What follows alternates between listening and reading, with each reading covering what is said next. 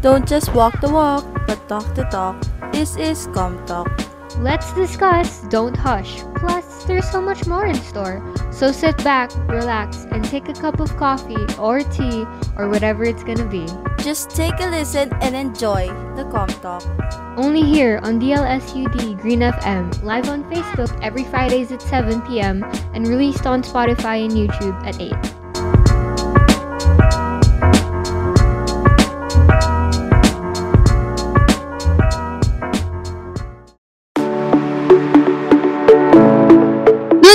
Good afternoon, or good evening, or should I say, magandang umaga, magandang tanghali, magandang hapon, ang magandang gabi, and welcome to ComTalk.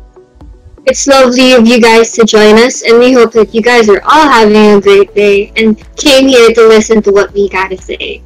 This is Micah, your kachikahan throughout this podcast. Sandali lang to, promise. Usap lang talaga tayo, promise, I swear. And hey, this is Maxie, not too tacky, not too wacky, just reminding you guys to be happy. So, Max, ano nga pala yung pag-uusapan natin ngayon? What now are we gonna talk about? Kasi parang, I don't, I, I can't say, really. So, anong ibig mong sabihin? Mga salita? Mga words? Ganun ba? Actually, yeah, I think that's what I mean. You know, words, because sometimes it's so hard to say words. Oh, mga words. Yun ba yung pinaka-topic natin ngayon? Yes, Micah, that's the topic for today, mga words. Kasi minsan, when you're talking to someone and you don't really know what to say, you find the loss of words and you're just like, what? Oh, okay, okay. Gets, gets. So you're saying, because we're com kids and it's important to get to know how to deal with talking to other people, di ba? Yeah, because one of the most essential parts of communication or talking to other people is getting the words right. Hmm, okay, okay. So that brings us to our very start of all, how to get a conversation started. Ikaw ba? Personally, like how do you approach someone and get the words flowing? Sabihin natin, uh, generally, like, nasa ano tayo, para mas relatable kasi, kumari setup natin is para first day of school, then syempre lahat tayo di may iwasan na may transferee. So parang ako, i-approach kita, then parang ano, uh, typical hi or hello lang, then aabot sa point na parang get to know each other stage lang, kumbaga. Mga ganun. So you don't like start the conversation with something weird, be like, hey, what did you have for breakfast? Hindi ganon. It's just usually, hi, hey, ganon. Parang ayoko munang i-start yun kasi parang ano, parang iniisip ko muna kasi yung ano, yung comfort ng makakausap ko. Like, baka mamaya kasi he or she is not in the mood para yung overall makipag-usap talaga ng ano, for a long time. Baka mamaya kasi gusto nila na mabag-isa, kumbaga. Kaya parang more on hi and hello lang, then parang doon ko i-observe yung interest nila na makikipag-usap sa akin. Ganun. So, ano, like, how do you gauge or how do you, like, determine if someone wants to keep on talking, like, keep the conversation in the flow? Well, first of all, yung body language talaga, especially yung eye contact. Doon ko talaga parang pinofocus kung interesado pa talaga sila or hindi. Like, kunwari, kung interesado naman talaga sila sa'yo, um, nakikipag-eye contact talaga sila. So, paano kung, paano kung chat yun? Like, di ba, this year, we started, all of us freshmen, we started without even getting to know each other, and then we were just put in our block GCs. How did you, how did you, like, know if vibes mo yung blockmates mo, or like, how did you guys find friends there? Ano, um, parang ayoko naman i-stereotype kasi com students nga, right? Pero nakikita ko naman kasi na interested sila. Like, ang bilis talaga na, nila mag-reply as in na parang ano, typical na pwede mo na silang kaibiganin, like, nagbibigay sila ng, no- ng motive rather na, ayun, willing sila na makipag-friends and makipag-usap for a long time, mga ganun, then share each other's thoughts. Actually, same. Kasi I was really surprised when we were sorted into our block GCs. Because I was like, wow, they really are calm kids. Because the, the GC was always flooded. And like, ang daming mga memes, ang daming mga jokes, ang daming mga posts. And then, may kasama na din updates for ACADS and stuff. Diba? Gets mo yun? Oo, tapos parang ang ano lang, ang casual lang, like despite sa situation natin ngayon, 'di ba? Parang alam mo yun, yung you're getting to, ano, engage each other talaga. Like, as in, share kayo ng memes, share kayo ng jokes, mga ganun. So, parang ang easy lang talaga. And I'm not, ha- ano, um, having a hard time to communicate to them talaga. How about if you're like talking to someone, let's say your friends or your family, or kahit someone na hindi mo ka-close. Tapos, there's a time, you know that time in a conversation when you're talking to someone and you just don't know what to say. It's like in the tip of your tongue, pero hindi mo alam kung paano mo sasabihin. How do you like uh, get out of that situation? Or Well, ano, ah i-relate ko na lang to sa experience ko. Sabihin natin na nasa Bumble tayo, okay? Alam kong um, parang medyo specific or detailed, pero sabihin na lang natin na ganun. Kasi doon ko siya ma-apply dun sa question mo. So, ano, um, yun, syempre, ah, as na alam natin sa Bumble na usually, I mean, hindi naman usually, pero palagi na babae yung first move. So, ako, syempre, hi, hello, mga ganun. Then, may mga options kasi doon na, alam mo yung ano, parang may questions, intro questions, na instead na mag-type ka na lang ng hi or hello. Pero sa akin kasi, parang ang scripted masyado nung mga questions na yun. So, ako lang, parang hi and hello lang. Then, antayin ko na lang yung reply nila. Ayoko yung tatadtarin yung messages, baka mamaya kasi mairita or something. So, parang I'll leave a message na lang, then, hi or hello. Ganun. Or, kamusta ka? How's your day? how is your day going, by the way? Well, to be honest, um, frustrated talaga dahil sa assessments, like, as in, sobrang, ano talaga, hindi ko ma-explain, pero, na overall, pero sabihin na lang natin na frustrated na talaga. Like, sobra. You, you know that story in the Bible where Jesus is like around so many people and he multiplies the fish and bread for those thousands of people. It it kind of feels like that, you know, like like the assessments are multiplying, like the fish and bread. Okay, another question is how about if you say a joke and the person you're talking to doesn't really get it? What do you say next after that? Well, sa akin kasi, um, parang ano, ah, sabihin natin na bihira ko lang talaga siya ma-experience or ma-encounter na ano, na hindi magigets yung joke. Kasi parang aware ako sa kausap ko na lagi siyang active sa Facebook. So, usually, yung mga references ng jokes ko or yung mga um, sinishare ko na memes and lines, galing talaga sa FB. So, parang hindi ko talaga nakikita na ano, na kausap, yung kausap ko, hindi talaga alam yung reference. Ganun lang naman sa akin. Okay.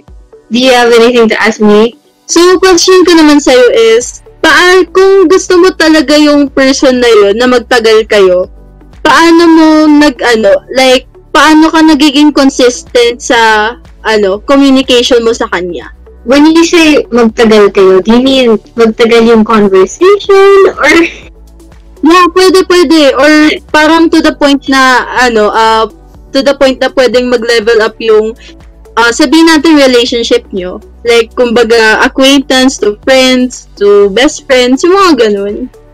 best friends? Um, hindi talaga maiwasan na you run out of topics sometimes to talk about. But uh, I think what helps is when you're talking to someone and you kind of uh, find out their interest along the way, and that's where you can stem from different topics. But you know, sometimes uh, a personal experience. One, I made a friend one day when he was like, "Hey, I saw that you said you wanted to debate, so debate tayo." That's that's legit how I made this friend, and then I said, "Okay, sure. What about?" Uh, he was like, "Uh, how about eggs? Like, how do you make your eggs in the morning?" And we had a whole debate about what's better, scrambled egg or sunny side up egg. Or sometimes, uh, for me personally, I think the weirdest of uncommon topics is really what gets the conversation going. Because you don't really know where the conversation is going. This isn't a normal thing to talk about, you know? Right? So sometimes it's fun. nga. Yeah, I know. Pero, ano, kung tutuusin, interest matters talaga for a, ano, long-lasting conversation or relationship sa tao na yon. I mean, relationship in uh, every ways talaga. Like, kahit friends, mga ganun. As long as na, para ma-maintain mo yung, ano, yung communication you rather, or maging consistent talaga yung, um, the way on how you communicate to each other talaga. Then, so parang ano kasi, na alam mo yung lalo na't kapag may naa-attract ka talaga sa tao na yun, like to the point na bigla ka na lang magtatanong ng random or nonsense questions na, ano yung number mo sa electric fan? Mga ganun. Hindi naman yung. Cause that's, Or may halong cha- charot yun ha, pero totoo kasi, yun yung nakikita ko talaga. like, ano number mo sa electric fan? Mga ganyan. Para ma, ano, para medyo ma, ano lang yung conversation. yung number mo sa electric. Oo, pero ganun di ba? Like, anong gamit, ano, parang, anong gamit mo? Electric fan ba? Aircon? Mga ganyan. Alam mo nonsense, pero as long as na may masabi ka, sige lang, push mo lang. Never encountered someone who asked me that. Pero actually kasi, uh, based on experiences lang talaga. Yung sa akin. Pero yung sa'yo, syempre, we have different ways or different, um, sabihin nating terms para makipag-communicate sa iba. Of course. But what you said about parang may masasabi ka na lang, uh, that brings us to like our second topic. When is it better when to say something or when to not say something? Because you know, you got to use your words correctly. And when are you not supposed to use your words? Sa tingin ko. Parang makakapa mo naman din siguro kung it's your turn to talk na ba or hindi, di ba? Parang alam mo yung ano, nasa isip ko na common sense na lang, ikaw kung ano, kung alam mong it's your turn na, din ka na magsalita. Pero parang kumbaga aware ka ba na na hindi mo pa turn na magsalita, then patapusin mo muna. Pero pag meron kasi talagang instances na alam mo yung nagkakasabay talaga kayo magkwento or magsalita, uh, aware naman kayo sa isa't isa kung sino ba talaga dapat yung magsasalita. So, parang ang ginagawa ko na lang is, ay, sorry, sige, ano, ikaw muna, continue mo. Sorry, nagkasabay, mga ganyan. Pero sa'yo, if ever nag, ano, uh, nararanasan mo yung ganong uh, scenario, paano ka na, paano mo na, uh, ano, paano mo na bear or paano mo na naiiwasan, kumbaga? Um, personally, I'm not a good listener. Usually in conversations, I'm the talkative one.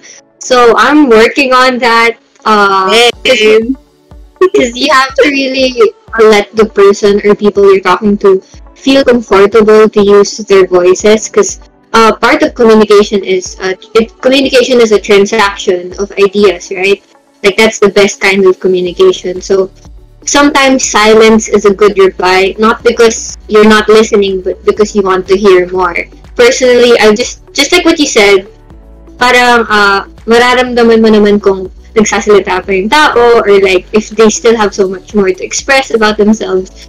So yeah. Tapos parang ano kasi, like, meron talagang ibang tao talaga na overall, hindi mo talaga sila maaasahan na, kunwari, na parang may problema ka, pero sinasabi nila na, uy, pwede ka mag-rant sa akin, anytime, available naman ako. Basta magsabi ka lang sa akin kung ano nararamdaman mo. Tapos, by the time na magsasabi ka dun sa tao na yun, tapos parang di mo malaman kung sabog ba siya kausap or kung kaya kung ano-ano na lang talaga yung mga pinagsasasabi niya. Kasi parang dun mo talaga maiisip kung willing ba talaga tong makinig? Mga ganun. So you're saying that there's a right time to like present yourself as someone who listen to the other people. Is that what you're trying to say? Na parang you really have to like how do you know if a person is listening to you on your person based on your personal experiences or observation Well, sa akin kasi, based on observation and experiences kasi, masasabi ko talaga na good listener siya kapag madali ka niya ma-comprehend kung ano yung nararamdaman mo talaga. Like, yun talaga yung nagmamatter. Kasi syempre, ano, um, dun mo, ma, dun mo masasabi kung sa kanya ba tal- kung siya ba ano kung sa kanya ko ba talaga pwede to i-spill or baka nagkakamali ako ng taong kung saan ako mag kung kanino ako magsispill rather ng rants ko or kung ano nararamdaman ko or kung ano yung concern ko for that for a certain sabihin nating ano certain topic or certain homeworks mga ganun so sa'yo ba paano mo na o-observe yun I guess it's the way they reply. Uh, going going back to topic, it's also the way a person replies, because especially if you know the person already, uh, or if you've known them for quite a long time, you already know how they reply. Diba like, gets mo kung interested sila sa sinasabi mo, and gets mo kung parang dry yung mga replies nila sa inyo. And that's when you'll know na, okay, I should look for someone else to talk to, or I guess we should talk about something else because you're not interested. But it's not exactly polite to tell a person that unless you're like best friends and you say, hey, you're not listening to me. What's up? But, um, Pero parang, ano, ang hirap, mo na, ano, ang hirap talaga na maging prangka talaga na, Uy, di, ano, nakikinig ka ba talaga? Or, is, tama ba talaga na sa'yo ako magsaspill ng rant na to? Ganun? no, I mean, Diba? I, I mean, it's like uh, how close you are to the person talking. Because imagine if it was like your best friend of 5,000 years or 5 years or 5 months. I don't know. But like, kung close talaga kayo, it's a, a good part of talking to someone or communication is knowing what to say to a person in those situations. Like, is it better to be quiet or is it is it better to tell them so that the next person that they're talking to experiences a better conversation coming from. You know what I'm? Oo, pero, ayun nga, syempre, hindi naman natin maiiwasan yun. And, alam naman natin or aware naman tayo na ah, may iba't iba tayong um, pag-iisip or decisions in life. Lahat. Basta, lahat tayo magkakaiba kahit nakikita natin yung similarities natin sa iba. ba?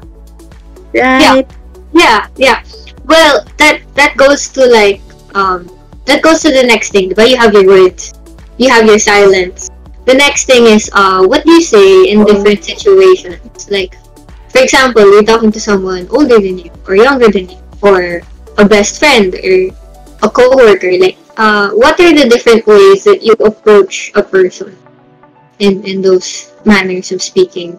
Well, kasi meron talagang ibang um, tao or person talaga na ayaw nila ng sobrang formal yung approach. Like, hi or hello or mga ganun. ba Parang, ang ano nila, parang yung tingin nila kasi na, kagalang-galang ba ako? Or, parang ang ano, parang ang intimidating tuloy sa pakiramdam kung sobrang formal ng approach sa'yo. Kasi naranasan ko din yun na sobrang formal talaga ng approach sa akin na parang nai-intimidate ka kaya ang formal siguro ng approach na ito sa akin. Diba? So, Yeah. wala. Parang typical lang talaga na hi or hello kasi ang common lang talaga. it depends though who you're talking to. Not just at the start of a conversation, but like if you're dealing with someone like in a workplace or at home, diba it's it's it's different eh. Like if imagine, I'll give you a situation na. I'll give you a situation. Your classmate na hindi mo ka-close approaches you and says, Hey, what do you think about uh what do you think about insert headline here? and versus your let's say sister or brother talking about approaches you and say hey what do you think about this latest happening diba there's like a difference in how you're going to deal with your replies to them First of all, dun ko isisiksik yung mood ko na it depends talaga. Dun talaga dedepende kung paano talaga ako makikipag-approach sa iba talaga. Well, kung sa sinabi mo, um, parang ano kasi, pag alam mo talagang ano, nakakasama mo siya halos everyday or yung depende talaga sa closest talaga, it na, naninormalize namin kasi na hindi kami makapag hi or hello. Parang bigla na lang na, uy, boy, ganyan, ganyan. Uy, pre. Diba? So, I think what you're trying to say is it depends on your mood when you're talking to someone, right? Like how close you are to them and how comfortable and familiar you are with the person that you're talking to, right? But like, how is it if it's um if it's someone you're not familiar with? Well, yung ano, the way nung approach nila, I'm trying my best na maging mutual talaga yung approach nila sa akin. Then yung magiging approach ko din sa kanila at the same time. Kasi syempre, ano, parang alam mo yung sobrang nakakakonsensya or ano kasi, parang nafe-feel ko na din yung nafe-feel nila eh. So, why not kung energetic yung approach nila, then sige, energetic na din yung approach ko. Okay, paano naman kung it's it's just like out of the blue and then how how do you deal with the situation like someone na hindi mo ka-close just just comes to you and starts like venting or ranting how are you gonna deal with that Well, kung wala talaga akong sa mood makipag-usap talaga, hindi talaga ako makikipag-usap. Like, sabihin na lang natin na, excuse me, na mas lalo nating lalakasan yung ano, yung volume ng earphones natin. Like, kasi usually kung ano, para maka, um, makailag ka or maka-avoid ka talaga sa conversation.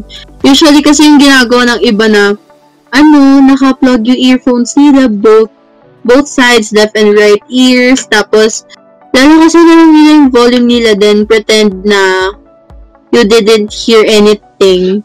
Mga ganun lang. Sis wow you're cutthroat i can't do that so you're talking about like in a real life situation if someone tries to talk to you and you don't like them Oo. you're, you're, you're Yeah. really not gonna say anything I mean, they should respect kung ano yung magiging mood ko, 'di ba? Kasi, hindi naman all the time free na makipag-usap yung ibang tao sa'yo. And I respect others to that talaga. So, ano, so kung i-reverse natin yung rules, like you wanted, for example, you wanted to talk to me, pero I'm using my phone, and then I'm with earphones on, and then I'm just gonna be like, I'm gonna go back to my phone. No, hindi kita i-approach doon. Okay. So, Kasi uh, parang, ewan ko lang sa iba na parang hindi pa rin nila, hindi nila na-apply na parang, ano, obvious naman na naka-earphones ako, pero bakit kinakausap mo pa rin ako?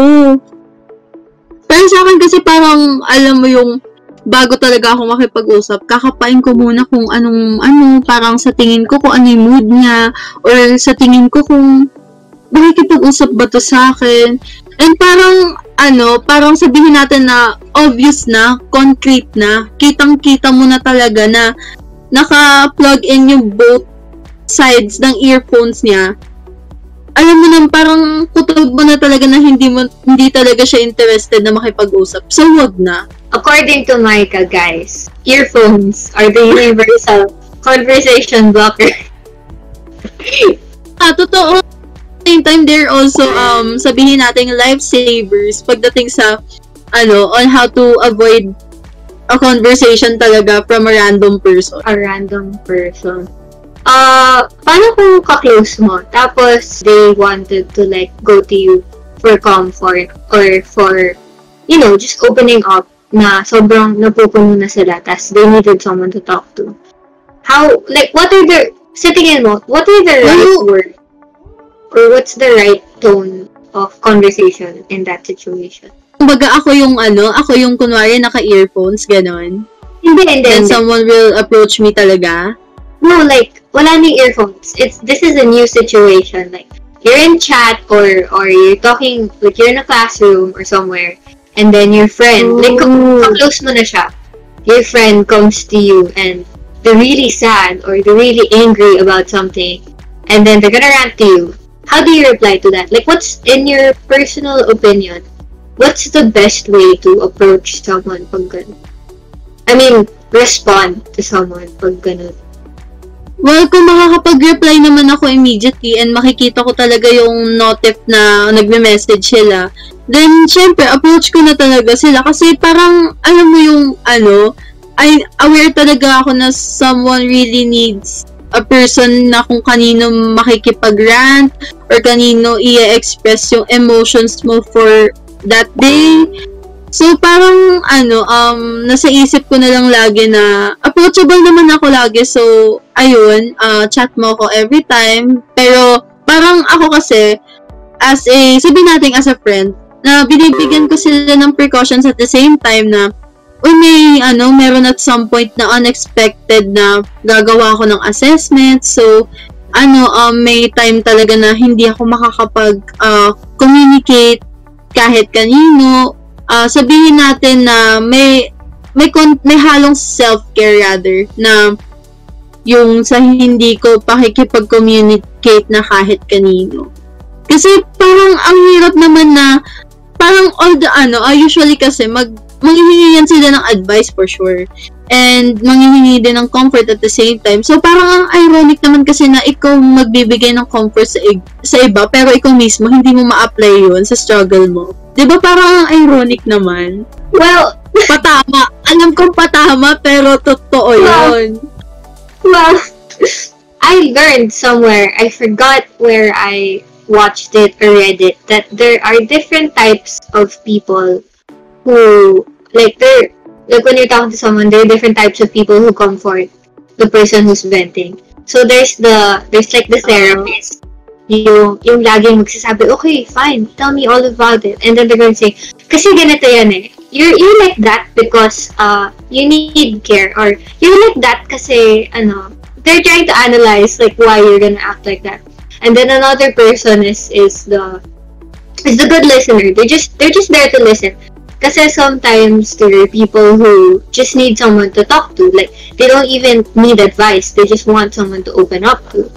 And then Uh-oh, there's also I am I am uh, guilty of this, but there's also that type of person who's just like, oh, that's your problem. Okay, you should do this. You should do this. You should do this.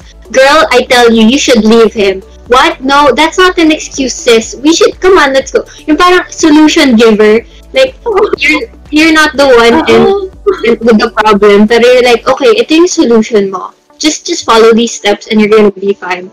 So um, those are those are like ways that a lot of people approach those who are trying to seek for comfort and sometimes it's not the best thing, 'di ba? Kasi parang kailangan mo talaga i-assess or like i-gauge yung tao, like what they need from you when they're looking for Oo, that. pero based on experiences naman din kasi na parang um, kakapain mo din at the same time kung pwede ko ba to i-open up sa kanya kung if ever, lalo na need ko ng advice kasi parang alam mo yung sabihin natin boy problems.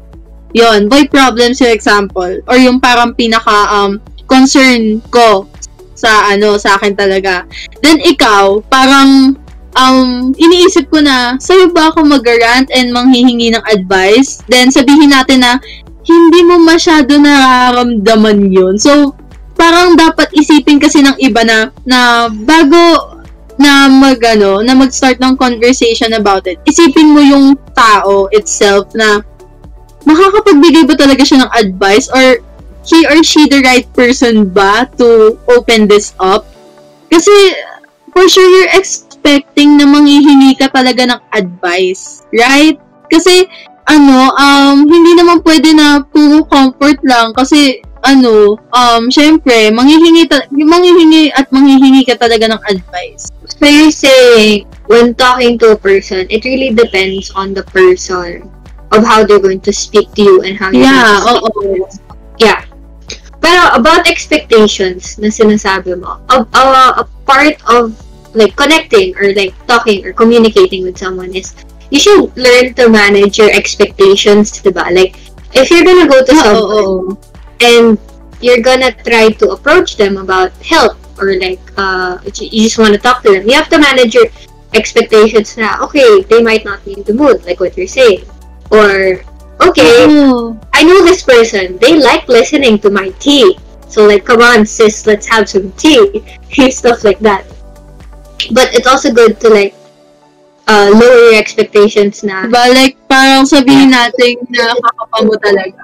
aside that, Tapos, uh, before I start the conversation talaga, like, parang sabihin na lang natin na, Hi, okay ka ba ngayon? Okay ka ba today? I mean, may gusto lang kasi ako sabihin ganyan, ganyan. Parang, sabihin natin na gusto kong, ano, um, bigyan ng introduction muna before, ano, before ako mag-proceed na i-open up talaga lahat-lahat. Like, I would ask permission first if, would you mind na mag-open up ako sa'yo? Kasi ganito yung, ganito yung nafe-feel ko, ganito yung nangyayari sa akin currently, ganito yung nangyayari sa akin ngayon. At the same time, dun din papasok yung um, permission or consent na Consent. makapag-open up ka. Yeah, of course. Because like, um, when you're talking to someone, before you expect anything from them, you have to ask. You're you're you're you're right. I like I like how you said that. Like you, you just slipped on the word consent, and there are like right words in approaching someone. So you're, you're right. You're right. I like that. Speaking of the right words, and a lot of words. Daming mga words. Mga words nga yung topic natin today. Ano ba? what are common phrases or words that you think uh, kids from our generation use these days? Well, kung i-apply natin yung common Gen Z phrases or words, unahin muna natin yung abbreviated phrases. Sabihin natin na, ano, first of all is NGL, which means not gonna lie. So, parang ano, um, uh, overall uh, observation kasi, kaya natin nagagamit yung abbreviated phrases na yan. Kasi first of all, may meron talagang certain times na tinatamad talaga tayo mag-type. So- diba? Lalo na't pagkagising mo. So you're saying these abbreviated phrases are just used when chatting someone or when well not when face to face because you're not gonna say NGL. I just saw someone there. You're not gonna be like that, right? Life. Oo. Hindi siya applicable na sabihin natin ngayon, or call, or kahit with voice, hindi talaga siya applicable. Like, uy, eh, ano, TBH, ang ganda mo. Uy, BRB ha. Parang, ah, hindi, hindi talaga siya, ano, ah, appropriate. Pagdating sa call talaga. So it's just for like written messages. So you said NGL and then you also said BRB. How about TBH? Have you ever heard someone say TBH? I just Did you just ever hear someone Yes. say that in real life? Especially na nakikita ko, nakikita ko siya usually sa ano, sa parang sabihin nating Twitter game. Like this post or heart this post, then I'll say something about you. Then, yun talaga yung makikita mong ano, first, sabihin nating first word. Kasi ano siya, parang as in yung contracted siya, abbreviated nga siya. So, sabihin na lang natin na first word. Kasi wala naman siyang space or hindi naman siya fully detailed kung ano talaga yung meaning ng abbreviated phrase na yun.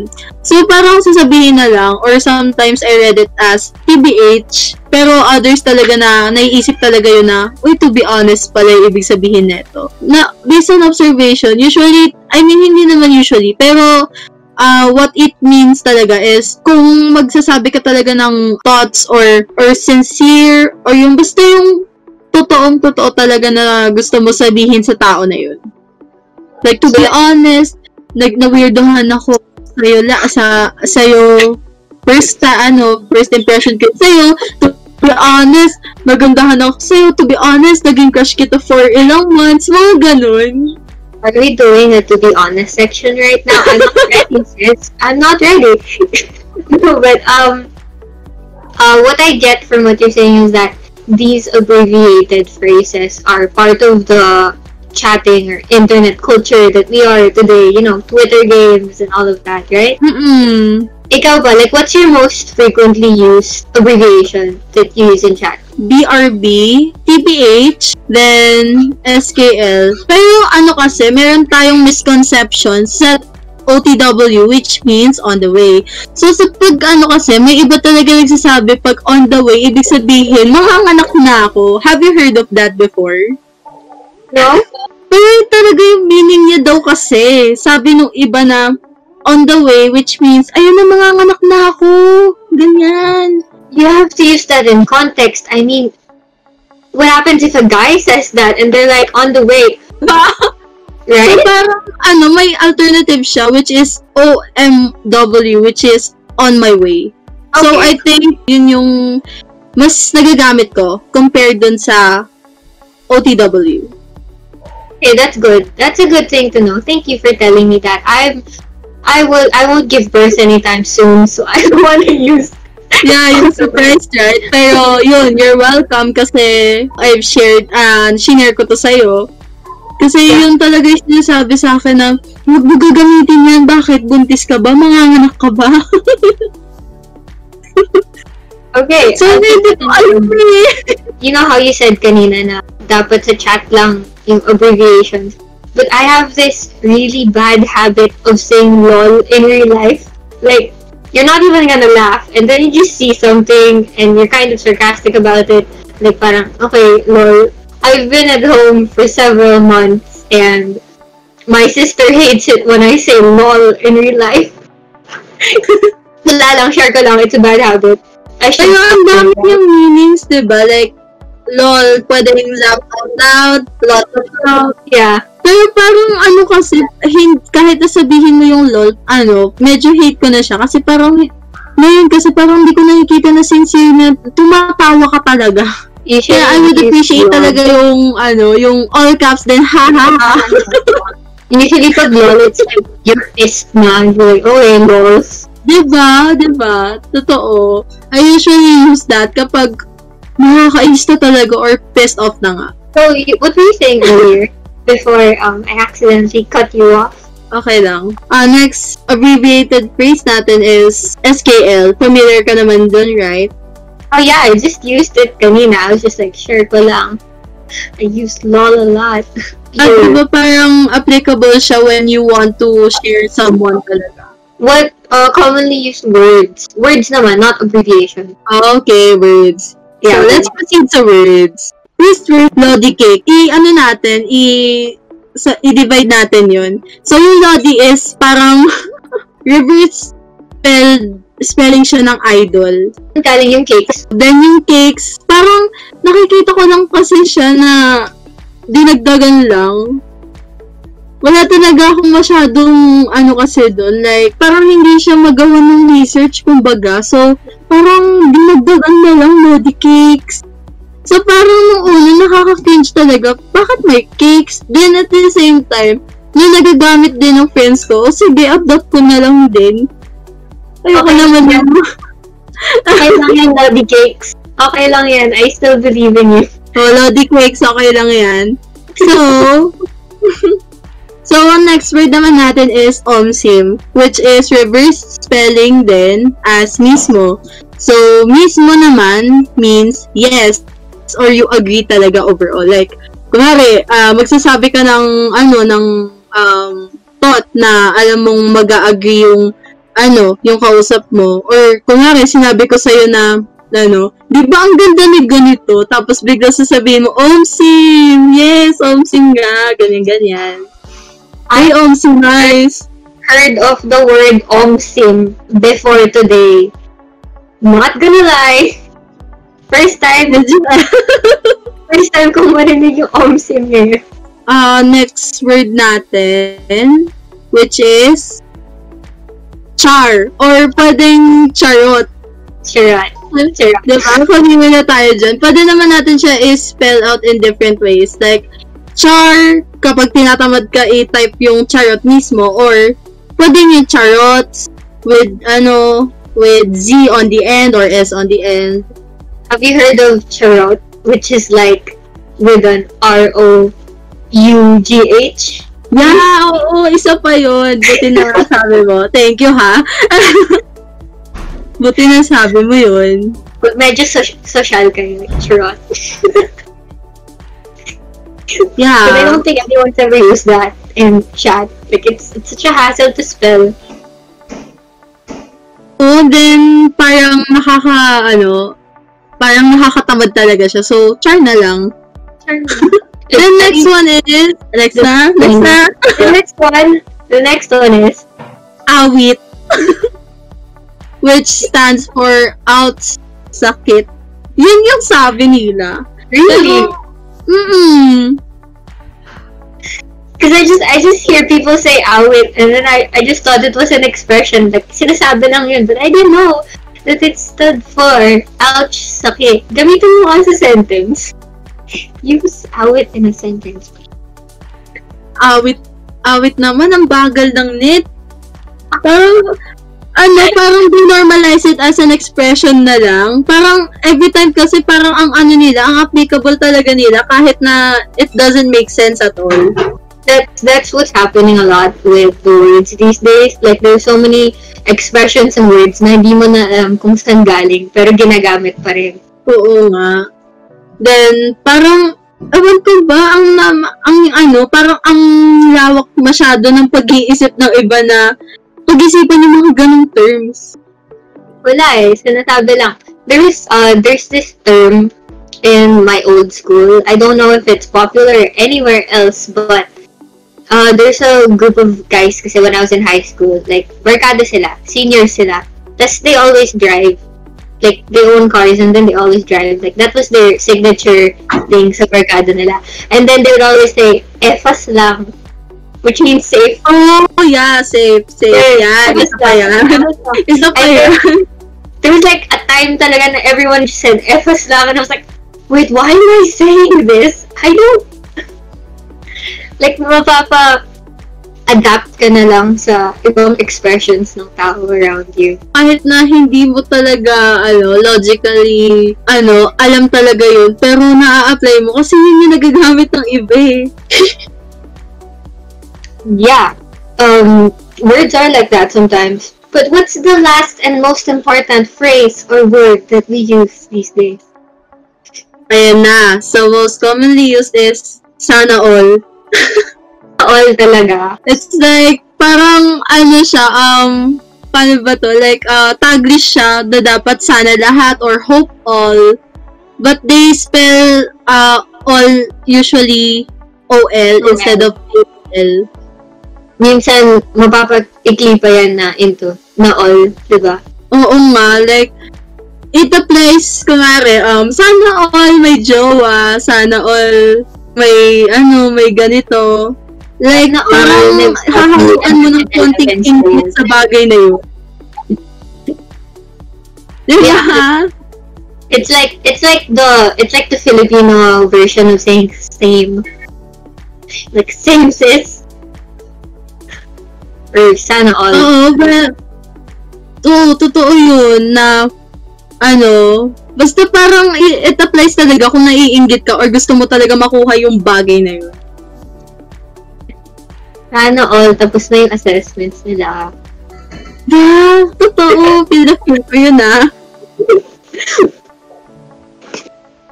Well, so ayun, that's a wrap. At dyan nagtatapos ang ating first episode ng Com Talk. Maraming salamat sa pakikinig sa aming podcast for this week. And sana may natutunan kayo and hopefully you guys were able to enjoy our conversation. But more importantly, A huge thank you for staying and listening. Shoutout at gusto naming bigyan ng malaking pasasalamat ang mga bumubuo ng COM team, Communication Program Council, the hosts, Research and Operations, Green FM Publicity and Promotions. for updates on ComTalks and Green FM, make sure to check out and follow all their socials, which is at 959 Green FM. Again, this has been Micah. Micah, why are you hanging on me? Why are you lagging on me? I hope the next session you're going to be able to not lag. PLDT. Umayos ka na PLDT. Miss Marda, Micah. Micah, please joke lang. Um, so that was my... Okay ka uh, lang ang baka sa PLDT kung okay ka na. okay na lang PLDT. And this was Maxi. We hope you're all having a great day. Thanks for listening to what we got to say. This was. Balitang